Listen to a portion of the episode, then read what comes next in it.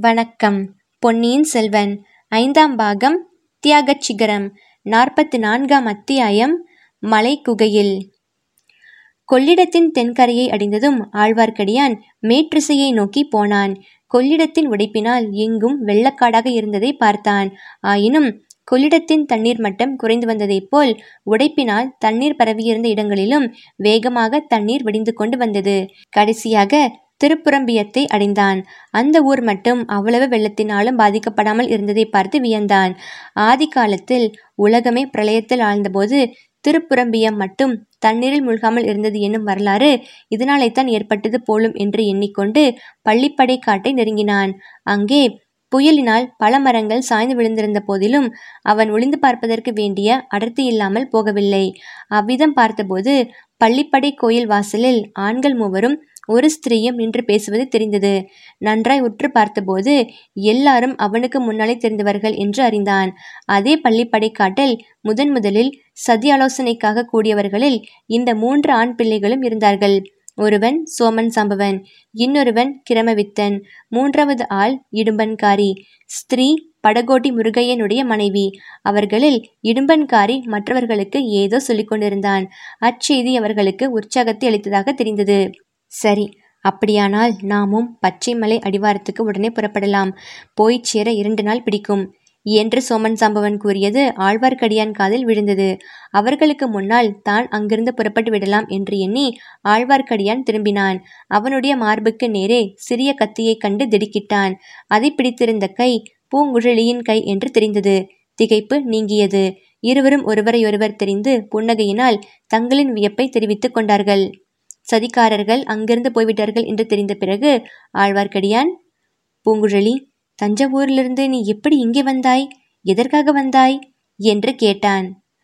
பழி வாங்குவதற்காக வந்தேன் என்றாள் பூங்குழலி. என்ன பழி? எதற்காக? இவர்களிலே ஒருவன் என் அத்தையை கொன்றுவிட்டு ஓடி வந்த பாதகன். அப்பாதகனை விடாமல் பின்தொடர்ந்து இவ்விடத்துக்கு வந்து பிடித்தேன். இங்கே இன்னும் மூன்று பேர் அவனுக்கு முன்னால் வந்திருந்தார்கள். அதிலும் என் அண்ணன் மனைவியை அவர்களுடன் பார்த்ததும் திகைத்து போனேன். அதற்குள் நீ ஒருவன் வந்து குறுக்கிட்டாய். இப்போது என்ன செய்யலாம்? நீ எனக்கு உதவி செய்வதாய் இருந்தால் இவர்களை விடாமல் தொடர்ந்து போய் என் அத்தையை கொன்றவனை கொன்றுவிட்டு வருவேன். என்றாள். ஐயோ பாவம். உன் அத்தை என்றால் அந்த ஊமைராணி மந்தாகினிதானே. அவளை எதற்காக இவர்களில் ஒருவன் கொன்றான்? என்று ஆழ்வார்க்கடியான் கேட்டான். அத்தையை கொல்ல வேண்டும் என்று நினைத்து கொள்ளவில்லை. சக்கரவர்த்தியை கொல்ல நினைத்து அவர் மேல் எரிந்த வேலை என் அத்தை தாங்கிக் கொண்டாள் என்றாள். ஓஹோ அப்படியா? ஊமைராணி தன் உயிரை கொடுத்து சக்கரவர்த்தியை காப்பாற்றினாளா? இதெல்லாம் எப்படி நடந்தது? சற்று விவரமாக சொல் கேட்கலாம்? விவரமாக சொல்லுவதற்கு இதுதானா சமயம்? அவர்கள் தப்பித்து ஓடிப்போய் விடுவார்களே. பூங்குழலி அவர்கள் போகும் இடம் எனக்கு தெரியும். எதற்காக? யாரை சிந்திப்பதற்காக போகிறார்கள் என்று முகித்து கொண்டேன். வழியில்லை அவர்களை தடை செய்யாமல் இருப்பதே நல்லது. அவர்கள் போகும் இடத்துக்கு நாமும் போகலாம். அங்கே நான் தெரிந்து கொள்ள விரும்புவதை தெரிந்து கொண்ட பிறகு நீ உன் பழியை முடித்து கொள்ளலாம் என்றான் ஆழ்வார்க்கடியான். அப்படியானால் புறப்படு. போகும்போதே தஞ்சாவூரில் நடந்தது எல்லாம் உனக்கு விவரமாக சொல்கிறேன் என்றாள் பூங்குழலி. இருவரும் கொள்ளிடத்தை படகின் மூலமாக கடந்து அக்கறை அடைந்தார்கள். வடமேற்கு திசையை நோக்கி பிரயாணம் செய்தார்கள். மூன்று தினங்கள் இரவும் பகலும் பிரயாணம் செய்த பின்னர் பச்சை மலையின் அடிவாரத்தை அடைந்தார்கள். அந்த அடிவாரத்தில் அடர்ந்த காடு மண்டி கிடந்தபடியால் இவர்கள் தேடிச் சென்றவர்கள் எங்கே இருக்கக்கூடும் என்பதை லேசில் கண்டுபிடிக்க முடியவில்லை. இவ்வளவு பிரயாசையுடன் பிரயாணம் செய்து வந்தது வீணாகிவிடுமோ என்று மனச்சோர்வு அடைந்தார்கள். திடீர் என்று ஆந்தையின் குரல் ஒன்று கேட்டது. பதிலுக்கு மற்றொரு குரல் அதே மாதிரி கேட்டது. ஆழ்வார்க்கடியானுடைய முகம் மலர்ந்தது. பூங்குழலிக்கு சமிக்ஞை மூலமாக பேசாமல் தன்னுடன் வரும்படி தெரிவித்தான். ஆந்தைகளின் குரல் கேட்ட இடத்தில் இடைவெளி தென்பட்டது. அங்கே ஏழெட்டு பேர் இருந்தார்கள். சிலர் நெருப்பு மூட்டி சமையல் செய்து கொண்டிருந்தார்கள். மற்றவர்கள் பேசிக்கொண்டிருந்தார்கள் முன்னமே அங்கிருந்தவர்களும் புதிதாக வந்து சேர்ந்தவர்களும் ஒருவருக்கொருவர் ஏதோ வியப்பான செய்தி சொல்லிக் கொண்டிருந்தார்கள் என்று தெரிந்தது. முன்னமே அங்கிருந்தவர்களில் ரவிதாசனும் ஒருவன். அவன் அப்போது புதிதாக அங்கே வந்து சேர்ந்தவர்களுக்கு சற்று தூரத்தில் இருந்த மலைக்குகை ஒன்றை சுட்டிக்காட்டி ஏதோ தெரிவித்துக் கொண்டிருந்தான்.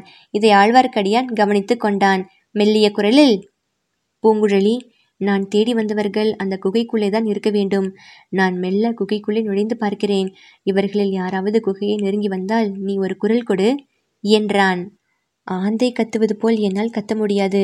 குயில் கூவுவது போல கூவுகிறேன் என்றாள் பூங்குழலி. மலை குகைக்குள்ளே காற்றும் வெளிச்சமும் நுழைவதற்காக சில பெரிய துவாரங்கள் செய்யப்பட்டிருந்தன. ஆகையால் உள்ளே வெளிச்சம் வந்து கொண்டிருந்தது. அந்த வெளிச்சத்தில் ஆழ்வார்க்கடியான் ஓர் அபூர்வமான காட்சியை கண்டான். பெரிய பழுவேட்டரையர் காளமுகச் சாமியாரைப் போல் புலித்தோல் உடை தரித்திருந்தார். அவர் பக்கத்தில் மண்டை ஓட்டு மாலை கிடந்தது. அவர் உடம்பிலிருந்து ரத்தம் மிக சேதமாய் இருக்க வேண்டும் என்று அவர் முகம் வெளுத்து போயிருந்ததிலிருந்து ஊக்கும்படி இருந்தது. தரையிலே படுத்திருந்தவர் அப்போதுதான் சுயநினைவு பெற்று எழுந்து உட்கார முயன்றதாக தோன்றியது. ஏதோ பயங்கர சொப்பன உலகத்திலிருந்து அப்போதுதான் விழித்தெழுந்தவர் போல் காணப்பட்டார். அவருடைய கண்கள் திருதுருவென்று விழித்தன. அவர் பக்கத்தில் நந்தினி இருந்தாள். அவள் ஆபரண அலங்காரங்கள் களைய பெற்று தலைவரி கோலமாக இருந்தாள். ஆயினும் அவளுடைய வசீகர சௌந்தரியம் முன்னைவிட பன்மடங்கு அதிகமாக பிரகாசித்தது. அன்பும் ஆதரவும் பரிதாபமும் பச்சாதாபமும் ததும்பிய குரலில் ஐயா இந்த கஞ்சியை அருந்துங்கள் என்று கூறிக்கொண்டே ஒரு மண் பாத்திரத்தை அவரிடம் நீட்டிக்கொண்டிருந்தாள் பழுவேட்டரையர் அவளை திரும்பி பார்த்தார். அவர் முகத்தில் ஒரு கண நேரம் எல்லையற்ற இன்பத்துக்கு அறிகுறியான புன்னகை மலர்ந்தது. நந்தினி என் பேரரசி நீதானா இப்போது பேசினாய்? உன் குரல் தானா இது? நாம் இப்போது எங்கே இருக்கிறோம்? மரணத்தின் வாசலுக்கு செஞ்சிருந்த என்னை நீயா திரும்பி கொண்டு வந்து சேர்த்தாய். அன்று சாவித்ரி சத்தியவானுக்கு செய்ததை இன்று நீ எனக்கு செய்தாயா? எனக்கு நினைவு வந்தபோது உன்னுடைய மலர் கையினால் என்னுடைய மார்பை தொட்டு பார்த்து கொண்டிருந்ததாக தோன்றியதே. அது உண்மையா? மூன்று ஆண்டு காலமாக என்னை தொடவும் மறுத்தவள் கடைசியாக மனமிறங்கி விட்டாயா? எங்கே? கொடு. கஞ்சியை கொடு. உன் கையினால் கஞ்சி கொடுத்தால் அதுவே எனக்கு தேவாமிர்தமாகும் என்றார். இவ்விதம் சொல்லிக்கொண்டே நந்தினியின் கையில் இருந்த மண்பாண்டத்தை வாங்கி கொண்டவர் திடீரென்று அவளை வெறித்து பார்க்க தொடங்கினார். அடியோடு மாறிப்போன பயங்கரமான குரலில் அடி பாதகி ராட்சசி நீதானா? என்னை தொடுவதற்கு உனக்கு தைரியம் வந்ததா? என் நெஞ்சில் கத்தியால் குத்த பார்த்தாயா? அப்போது நான் விழித்து கொண்டேனா? இந்த பாத்திரத்தில் இருப்பது உண்மையில் கஞ்சிதானா? அல்லது என்னை கொள்வதற்கான நஞ்சா? உன் கையால் கொடுப்பது தேவாமிர்தமானாலும் எனக்கு அது விஷமே அல்லவா? என்று கூறிவிட்டு அம்மண்பாண்டத்தை வீசி எறிந்தார். அது தடாலென்று குகைச்சுவரில் மோதி சுக்கு நூறாகி சிதறி விழுந்தது.